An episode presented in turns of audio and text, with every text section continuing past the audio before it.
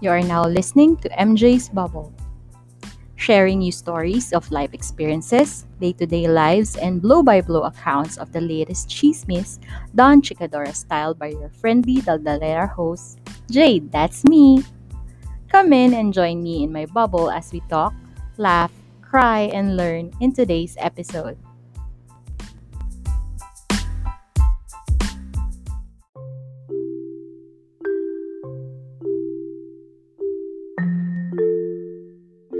Everyone, hello Bubble Mates. Welcome to episode 71 of MJ's Bubble. My name is Jade and I'm your friendly Daldalera host. And as always, I hope you are okay wherever you are in the world. How are you guys? Sad ba kayo dahil Monday na ulit? Ayaw ni Donalyn yan. Eh, pero kidding aside, annoying naman as it may seem, uh, we still must be grateful naman talaga for Mondays as it is a sign of uh, fresh starts and new beginnings and so on. At sino bang hindi magiging grateful sa may babalik ang trabaho pagkatapos ng bawat rest day? O hindi to episode about Donalyn ah. More like work and gratitude. However, gratitude towards the lifeline of the business, which is the customer. Being a customer service practitioner for more, more or less two decades, I think it's high time for me to discuss the importance of the customer, who may not be always be right, but is always important. So, ano nga bang nag-trigger sa akin ng topic na to? Magle-lecture ba ako about customer service? Eh di sana nagpa-seminar na lang ako, 'di ba? Pero hindi, hindi. The answer is no. I was triggered by a small victory versus a big conglomerate wherein pinaglaban ko, pinaglaban ko yung consumer rights ko. So, more of the details later. In our FB page, I asked you what is your most unforgettable customer service experience. So, salamat sa nag-respond na si Miss Sarah, who is also a customer service practitioner herself. At ang maganda yun dyan, pareho kami ng background. Customer service practitioner, uh, customer service prior to sales. So, maganda yung naging indoctrination namin sa customer service to help us not just to meet our quotas, but also provide the end-to-end service that the client needs. So, mukha ako nagle-lecture, pero hindi nga. Kasi ang kukwento ko is about my unforgettable customer service recovery experiences um, in the perspective of the customer. This is to share how to fight for your um for what is due dun sa binayad na. Um, uh, pero, we just also keep in mind na yung kaharap natin na nagpo-provide ng service is nagtatrabaho lang. So, we, I have uh, listed four major bad customer experience memories na meron silang service recovery um, actions na ginawa sa akin. And these are listed in a chronological order. So, number one company is Globe Telecom. Diba? Laking kumpanya. So, I was a Globe um, subscriber for 8 years, I think. And then, um, prior to pandemic, um, yung dalawa kasing line ko, yung isa ginagamit ni husband, and then yung ginagamit ko personal. So, yung ginagamit ni husband prior to pandemic, um, naging eligible pa siya, eligible na siya for recontracting.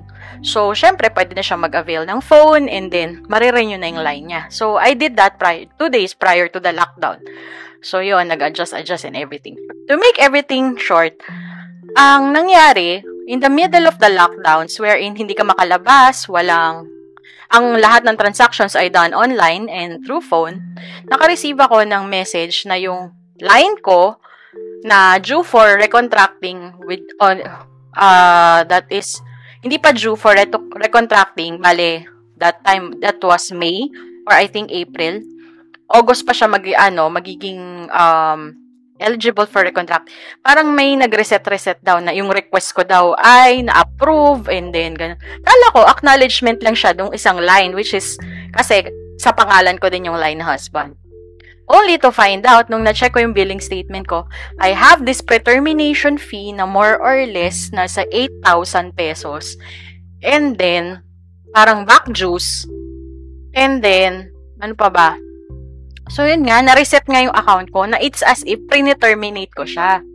So, syempre, eh, dinispute ko to sa customer service because, because that was not my intention nung pumunta ako sa um, Globe Eastwood that time.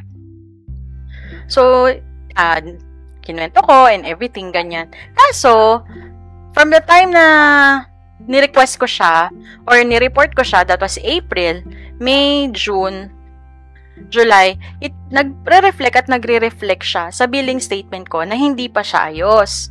And syempre, ba't ko babayaran yung pre-termination fee na hindi ko ginawa?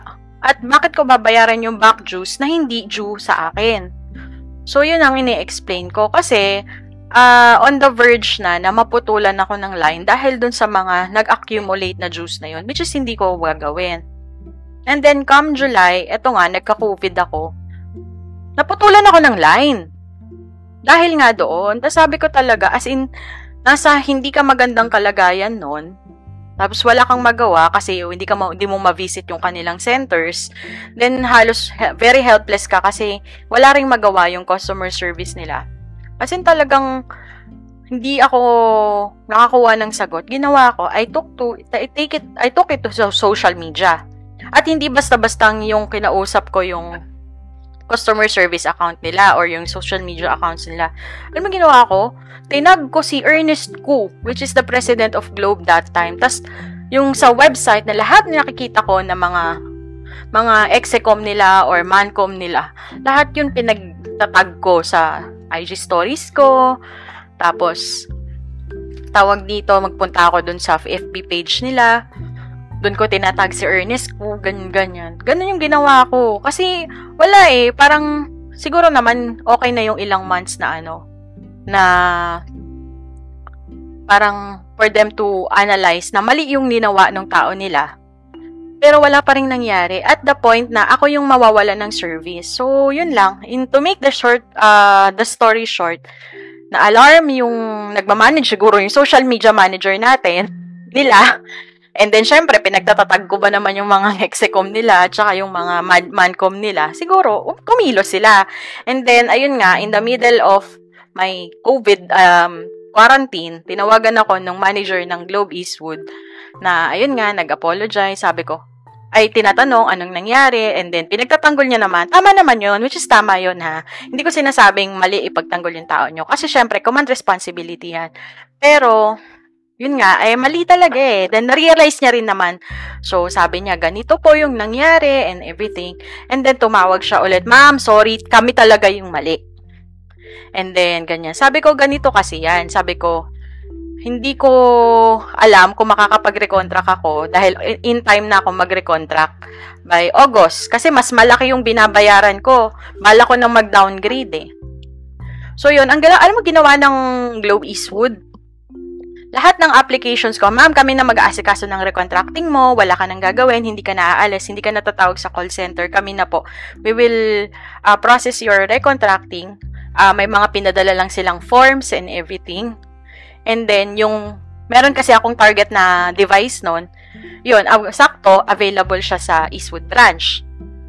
And then, ayun nga, ginawa nila, instead na um, tawag dito, magpunta si husband doon to pick up the device, pinadala nila yung device at no cost to me. Ayun. Uh, I think okay naman yung service recovery nila. Tapos yun, wala namang tigil si manager na pag-apologize sa nangyari. And ayun nga. Kaso ang nakakalungkot doon, bakit kailangan pang itag ang higher ups? 'Di ba? At kailangan ko pang ma-COVID para kailangan nilang ano. Isipin mo 'yon kung wala akong maraming time noon sa COVID at isipin mo tatrabaho ka sa work, nag-work from home ka, mawawalan ka ng ano, ng connection, 'di ba? Weird, weird noon. Tapos yun lang, pero just the same. Ayun, until now gamit ko tong device na uh, tawag dito pinadala ng Globe Eastwood branch noon kasi wala na sila ngayon sa akin Nung time na yon That was 2020. In the middle of the quarantine. So, yan. Anong learning natin? Fight for your rights. Tapos, pangalawa. Pangalawang service recovery. Ah, pangalawang storya. Yung sa St. Luke's. St. Luke's, Quezon City. Sorry, nagne-name drop talaga ako kasi hindi biro tong mga establishments na to eh. Na I would expect the best of the best from them knowing na nakarating sila sa ganyang stature. Tapos, medyo bulok. Parang wala lang. Hindi naman sa lahat siguro. Uh, it, this may be an isolated case. Pero just the same, malalaman ninyo. So, ito na nga. Ito nga yung kwento. So, ang mother ko, nasa ER, So, na-confine si mother. So, nasa room na siya, no? Tapos, tawag dito. Then, one time, may mga pumasok na set of ER ER practitioners dun sa room niya. And then, nag-discuss ng treatment plan and everything. Tapos, sinasabi na puputulin daw yung kamay niya. For what reason?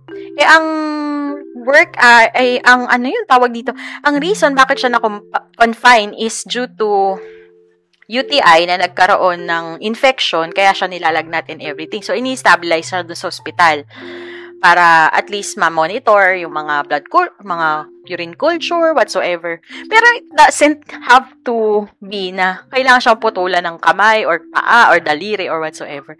So, yung nanay ko, buti na lang, ano siya, buti na lang, um, sober siya no, nung time na yun. Buti na lang, alert siya.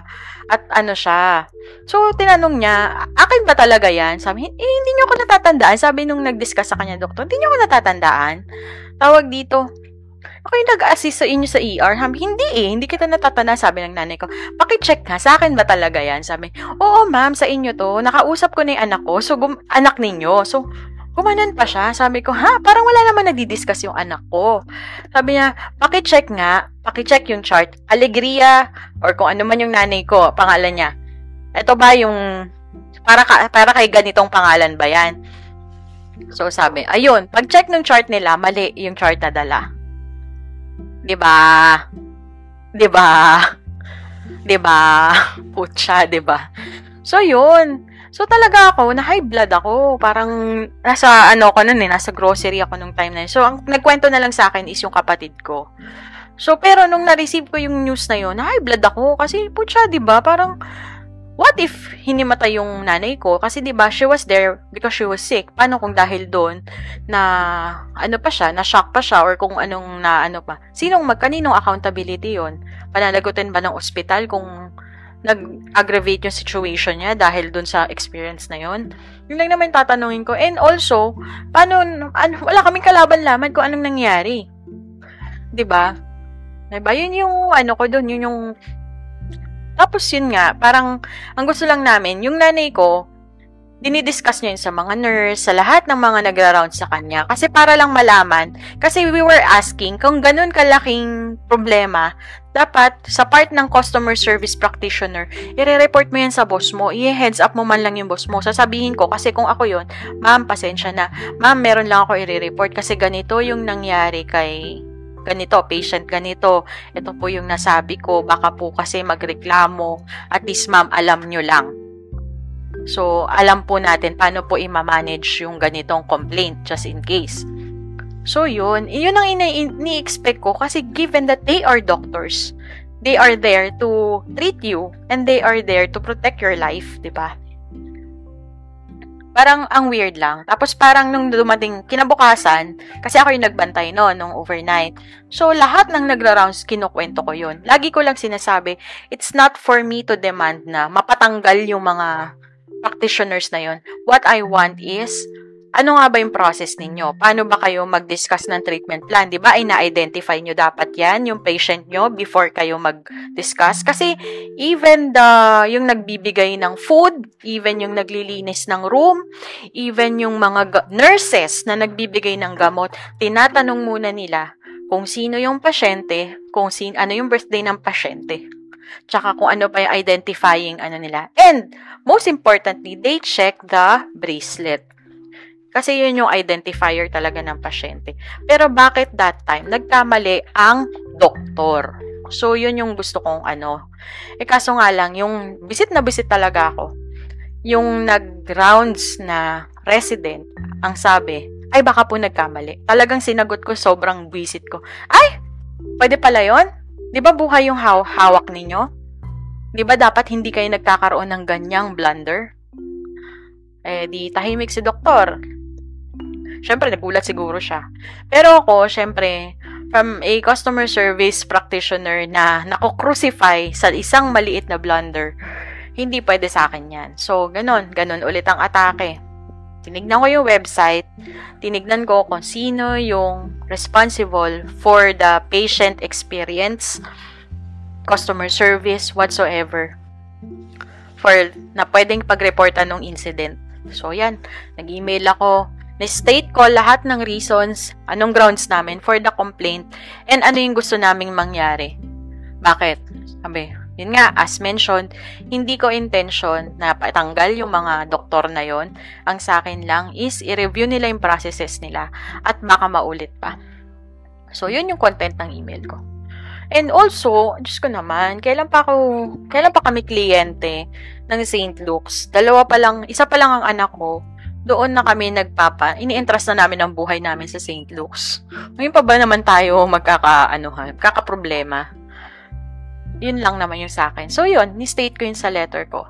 Siguro mga minutes after, may bumaba dun sa room. Tinatanong, nag investigate sila, anong nangyari. Which is, uh, yung bumaba sa room is the customer service or customer experience manager for um, St. Luke's, Quezon City. And then, ayun nga, nag-investigate siya and everything. So, in-explain ko, ma'am, sa atin, sa customer service, kaliit-liit ang detalye na magkamali tayo, minumura tayo. All the more ang doktor po. Dapat po maging aware sila na hindi sila pwedeng magkamali, lalo sa patient care. And na-realize nila, paano kung inoperahan yung nanay ko, hindi naman dapat siya talaga inooperahan. ba diba? Paano kung naputulan siya ng kamay? hindi naman siya dapat putulan ng kamay. ba diba? Ayun. And then, siguro an hour after, ang bumaba is yung director ng customer service. Uh, yung customer, patient experience officer nila or director nila. Ayun, nag-apologize siya personally kay mama. Nagtanong sila, binalidate nila yung concern ko na dapat ganon. And then, yun nga, um, isang gabi or parang dalawang gabi lang ako nagbantay. Pero nung, yun nga, yung pag-alis nila, pag-check out nila, hindi na nila, parang lahat ng ano, ang naging service recovery ng St. Luke's is, hindi na sila bumaba sa billing to settle. Lahat dinala sa room. Parang sila na, nagbayad na lang sila. Yun. So, magandang bagay din. Pero at least din, in-acknowledge nila na may mali. May naging mali doon sa pangyayari na yun. And to this day, kapag naisusugod yung nanay ko sa ospital for some reason, binibigyan siya ng siguro na may express lane siya. I'm not saying it's a good thing, pero siguro natuto sila. And napapansin naman nung mga kapatid ko, tsaka nung nanay ko, na there is changes dun sa protocol nila na um, talagang um, dinidiscuss na nila yung treatment plan. Mas, mag, mas naging obvious na yung um, discussion ng process and everything. So, yun. At least may magandang nangyari out of that experience. So, yun. That's my number two. And, ang lesson, ang lesson doon is, you demand an, an accountability. You demand accountability in the form of acknowledgement of the error committed and their measures to, to take moving forward, which is ginawa naman ng St. Luke's. So, number three, at ito yung experience ko. Ito yung nag-trigger ng aking, uh, ng episode na to. Philippine Airlines. so, medyo galit na galit ako, no? so, yon Um, si Philippine Airlines, um, di ba nga, this last year, nag-Boracay kami. So, that Boracay trip was originally due May 2020. And then, our tickets were, yung papunta sa Boracay is, um, I think, Air Asia. Ah, uh, ewan ko lang. Basta yun, Air Asia and or Cebu Pacific yung papunta, Philippine Airlines yung pabalik. So, ito na nga. So, si Philippine Airlines, syempre, canceled yung flights. So, iba yung ano nila, iba yung way nila ng pag ano ng travel fund. Kasi sa Cebu Pacific, kunin mo lang yung booking reference number. Yung buong halaga ng travel fund, ma-safe keep mo na sa travel fund. Sa Philippine Airlines magkaiba. Kasi kung sa ibang, sa halimbawa, sa isang booking reference number, anim kayo doon pag sa Cebu Pacific siya, yung anim na ticket na yon, yung total nun, which is, let's say, total nun is 20,000 worth of tickets or kung ano man yung credits nun, may store na siya sa travel fund. Si PAL kasi, let's say dun sa 20,000 na yon may anim na tickets. Isa, isa, isa, isa. Yung anim na yon anim na request for travel fund pala ang dapat gagawin. So, ang nangyari kasi sa akin, ginawa ko, um, tawag dito, booking reference number kasi ang ginamit ko. So, ayan, come 2022. Ganun yung in- in-explain nila. So, I was trying naman kasi, so, mali ko naman kasi yon Pero at least hindi pa nila fit. Pero ang ginawa ko, sige, pa-travel fund na lang. Pero kasi sinasabi nila, expired na daw, kailangan pa raw ng lumang database and everything, channelin, channelin, na nasa kanila daw nyo naman yung system. Yes, naintindihan ko yon na expired na siya and everything, ganyan. Pero you cannot claim my over You cannot claim my money dahil expired and everything. Dahil unang-una, hindi ko po kasalanan na ako ang nagpakalat ng COVID. No. So, uh, yun ang gusto ko initially. Uh, travel fund. Eh, ang tagal, Diyos mio, parang tatlong buwan na, wala pa ring movement. Tapos, walang feedback kasi nung sa call center, tumatawag ako, walang feedback na kung ano yung basic, uh, kung ano na yung nangyari dun sa request for travel fund. So, ang ginawa ko na lang, refund na lang. Tawag dito. Eto na nga. Ang tagal, kasi ang request ko sana, kasi ginawa doon, parang gumamit yata ako ng credit card doon na hindi ko sure kung sa kasama ko or sa pinsan ko, basta ganyan. Kasi naglolo ko yung time. Tsaka yung time na yon hindi pa pwede ang GCash. Tsaka hindi inaakala, hindi ginagamit yata or hindi ko magamit yung ATM ko for some reason. So, ginawa ko, binasa ko yung pera ko sa pinsan ko, yung card niya yung ginamit. So, para to avoid na ang dami pang work around, knowing na yun yung process, alam ko naman mag-refund process eh tinang ano ko na, sinabi ko na lang, ni-request ko lang naman, pwede bang i-Gcash nyo na lang or mag-process na lang kayo ng cheque, uh, tawag dito in my name, kasi nando naman ako sa booking and everything. Naipagmatigasan sila. Na ganun daw. Tsaka, parang lumalabas pa na mababawasan pa kasi that um, ticket, uh, yung booking na yon is worth 14,000. Parang meron silang ibabawas daw or meron sila sinasabing approve refund amount. Sabi ko, will that be legal? Kasi hindi ko naman kasalanan yun. Kasi di ba natulog sa inyo yung pera ng dalawang taon? So yun, eh ang tagal nila, hindi nila ako sinasagot. Ay, edi eh, kinaladgad ko si Civil Aviation Board tsaka si Presidential Complaint Center para ma-expedite kasi hindi ko alam ang gagawin ko eh. Wala eh. Kahit, ita kahit tinag ko na sa email yung mga or kinapi-furnish ko na sa email yung execom nila, wala talaga. Wala talaga akong marinig na sagot. Ah, hindi. Yung one time pala na tinag ko yung execom nila. Kasi nabwisit ako sa ano nila sa social media accounts nila na paulit-ulit ako ng kwento. Ganun pa rin. So, yun, napaka-visit talaga ng Philippine Airlines kahit kailan. Sila talaga yung the best, the best na visit.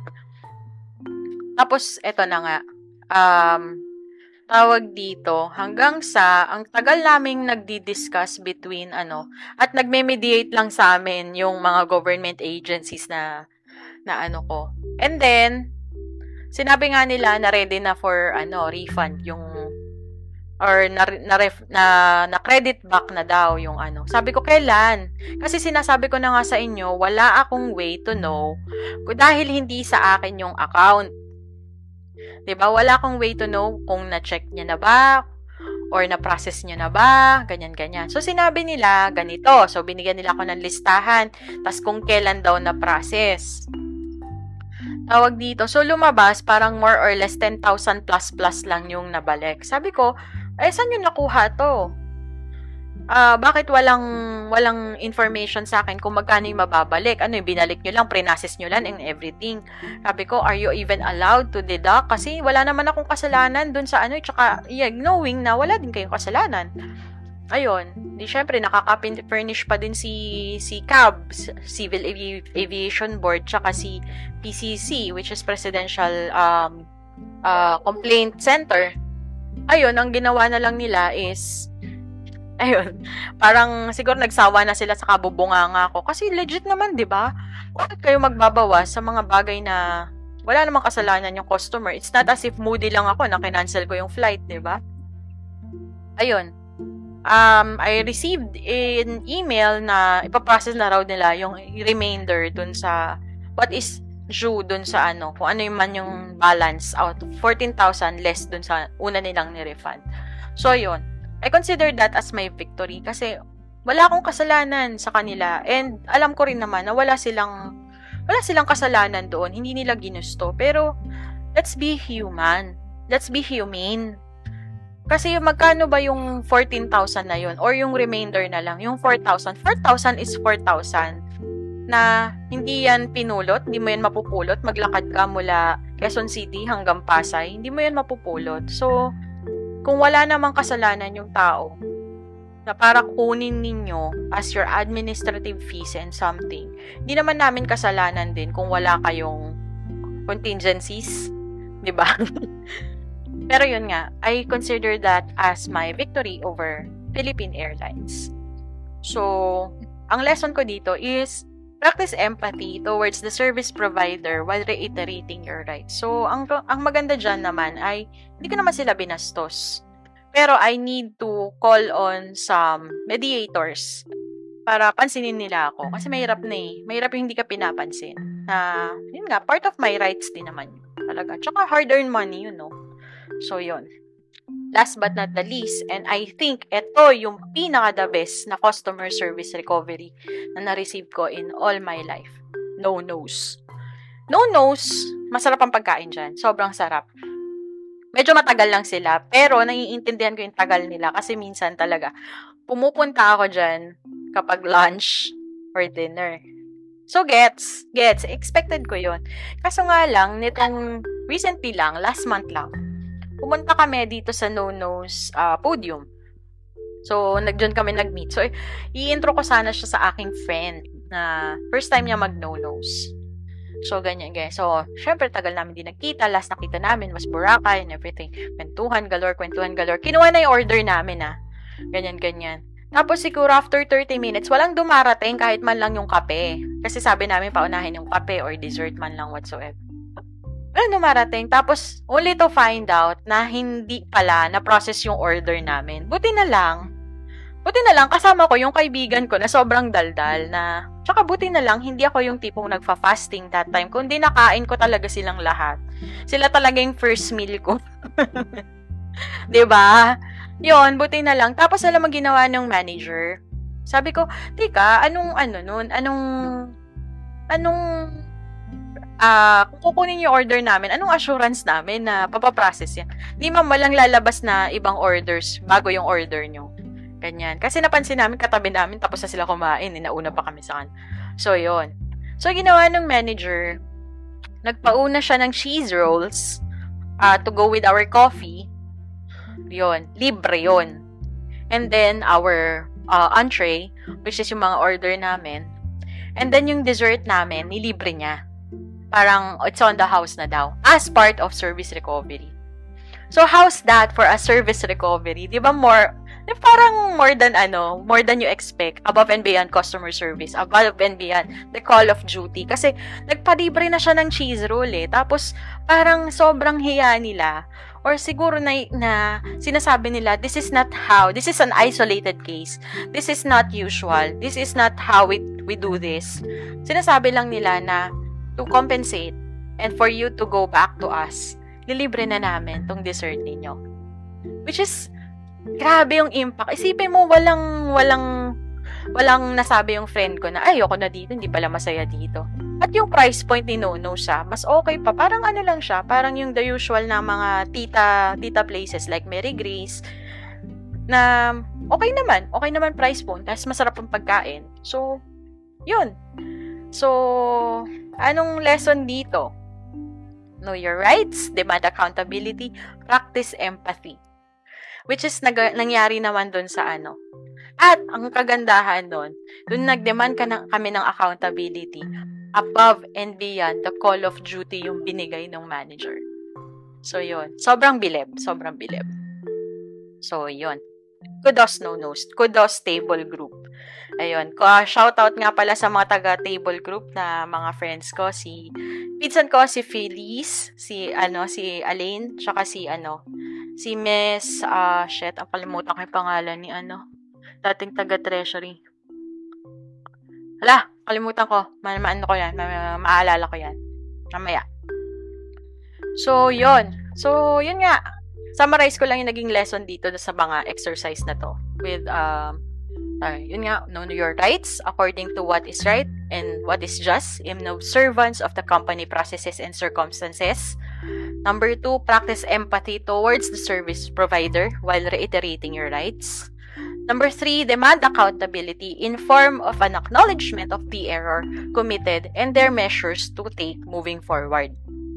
And sabi ko nga si Miss Sarah lang yung ano, nag-respond dun sa ating post dahil ano, ito yung kanyang uh, tawag dito, ito yung kanyang sagot dun sa ating question. Sorry, hindi ako makapag-double device bilang gamit ng anak ko ang aking tablet. Ano yung mga unforgettable customer experience ninyo, be it good or bad? So, sabi ni Miss Sarah, Bilang customer service practitioner, ito bilang siya yung nagpo-provide ng service. Nung after sales specialist ako sa isang real estate company, uh, which is a face-to-face customer service desk role, mabenta ako sa foreigners na customer dahil siguro sa enthusiasm and daldal ko. Meron naman mga pagkakataon na mas mainit yung ulo ko kaysa sa mga irate customers. It happens! Minsan, pag wala ka sa mood, tsaka minsan talaga, sabi ko nga eh, the, the customer is not always right, yet they are always important. So, ito naman, bilang part of the customer, mas mahaba ang pasensya ko kahit matagal ang waiting sa mga desk dahil gets ko yung struggle on that industry. Yeah, ito yung blessing and curse ng customer service practitioner. Naiintindihan mo sila that they are, they are just doing their job. However, you have to reiterate your rights as a customer bilang meron ka ring balak sa oras mo. Yun. Yun lang. So, thank you Miss Sarah Pascual for your input. So, pero kayo ba, meron kayong, kayo ba, ano ba yung mga ano ninyo, uh, unforgettable customer service experience with or without service recovery? So, yun. Yun yung, ano, pwede nyo i-share sa comments or through DM or through ano. Ayun, sana i-share nyo to. Ah, uh, yun, sana, ano, maging, uh, mag-share kayo ng experiences nyo about in relation to this episode. So, para sa akin kasi meron pa rin akong isang customer experience na feeling ko, hindi pa rin ako nakakita ng accountability. Walaan nyo. Siyempre, yung Philippine government, ano ba? sa so, nagaganap ngayon, Diyos ko, sayang yung buwis natin, promise. Feeling ko hindi ko nararamdaman. Sorry ah. Sorry. Hindi ako maka-feel ng convenience. Hindi ako maka-feel ng accountability. And, yeah, I'm speaking about this dahil sa mga sirkumstansya ngayon. Pero, syempre, sa atin pa rin naman gagaling din naman yung kaginhawaan natin, sa atin naman magagaling. Ano. Pero sana nga, I'm just too quick to judge. Baka naman meron silang niluluto. Baka naman. Ayun. And sana in the long run, mas maramdaman nating lahat na ano, nasuklian yung ating voice. So, yun. So, bago ako malungkot at bago ako tuluyang manghina dahil sa gamot, medyo may sakit po kasi ako ngayong araw. Batiin muna natin yung ating mga brother and sister podcast. So, ayun po ang ating mga sensei, si Machong Chismisan, ang ating mga bros sa Architox at Zombie Text, ang ating mga ano, podcast, uh, architect podcasters, ating mga comedian podcasters like um, Semi-Safe Space, Buhangin Brothers, and Lady Bosses, ang mga ang napakalupit na Kislot Chronicles, ang 3040 Podcasts, ang Kage Space at Back and Forth, uh, Elitistang Bibo Podcast, Basurants, ang ating um, mga TV and movie review podcasts like Please Pause Podcasts and ZRR Discussions. And last but not least, ang aking mga idols, uh, lawyer idols, na sana gumawa na sila ng bagong episodes. Barbeshies. So, hello po sa inyong lahat. At pakinggan nyo sila sa um, Spotify, Google Podcasts, Apple Podca- Podcasts, and kung saan man ninyo kinukuha ang inyong podcast fix. And Lagi ko nga sinasabi, kung nasan man kayo, maayos man ang serbisyo ng gobyerno ninyo or OLATs tulad sa amin, malamig man or mainit dyan, English, Chinese, Korean, Deutsch, Middle Eastern, or kung ano man ang lengguwahe dyan sa lugar mo. I hope you are safe wherever you are in the world. Bye!